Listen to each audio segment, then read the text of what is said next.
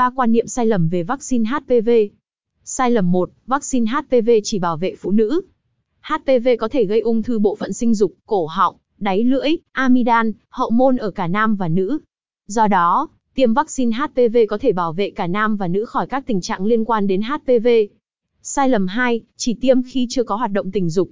Vaccine HPV có hiệu quả cả khi chưa và đã hoạt động tình dục. Từ 11-12 tuổi nên tiêm hai liều cách nhau từ 6 đến 12 tháng.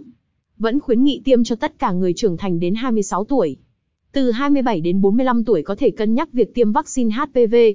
Sai lầm 3, không phải khám sàng lọc ung thư cổ tử cung khi đã tiêm vaccine. Vaccine HPV chỉ chống lại các dạng virus HPV phổ biến nhất và có nguy cơ cao, không chống lại được tất cả các chủng virus HPV do đó, sàng lọc ung thư cổ tử cung và các dạng ung thư khác thường xuyên là điều cần thiết.